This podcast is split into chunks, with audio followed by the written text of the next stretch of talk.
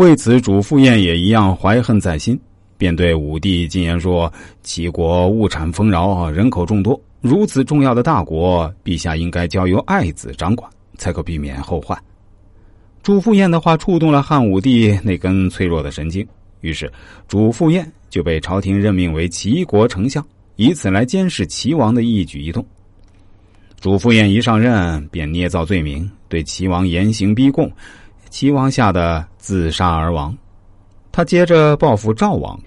赵王刘彭坦深知这点，索性来个先发制人，抢先上书汉武帝，揭发主父偃贪财受贿，胁迫齐王。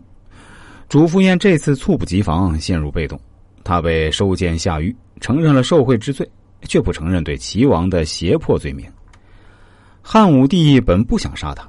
但不料这个时候，主父偃的政敌公孙弘开始百般进谗，说主父偃胁迫齐王，挑拨离间陛下的亲生骨肉，让陛下背负天下人的骂名。所以主父偃此人是非杀不可。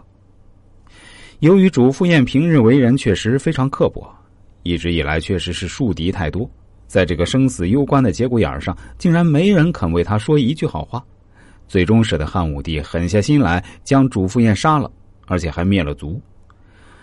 其实曾经也有人这样劝过主父偃：“你这样做太过霸道，不留余地，我真为你的未来感到担心啊。”主父偃却理直气壮说：“我求官奔波四十多年，受尽屈辱，现在大权在手，又怎能不尽情享用？人人都有欲望，人人都有私心。我穷困时，连家人朋友都不肯认我，我又何必在意别人的说法？”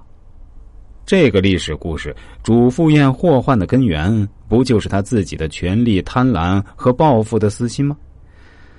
再举个我身边的例子。有一年年底，我们原先工作过的单位选先进职员，领导让大家直接当面说出自己心里先进是谁。其实大家都很清楚，那一年的先进，要么是小林，要么是小唐，因为这两个人的贡献相当。评选从一开始，两个人的票数就咬得很紧，票数就在一票之差和平局之间徘徊。轮到小林投票的时候，小林的票数比小唐少一票。如果你是小林的话，你这个时候怎么投？你的私心是不是开始琢磨？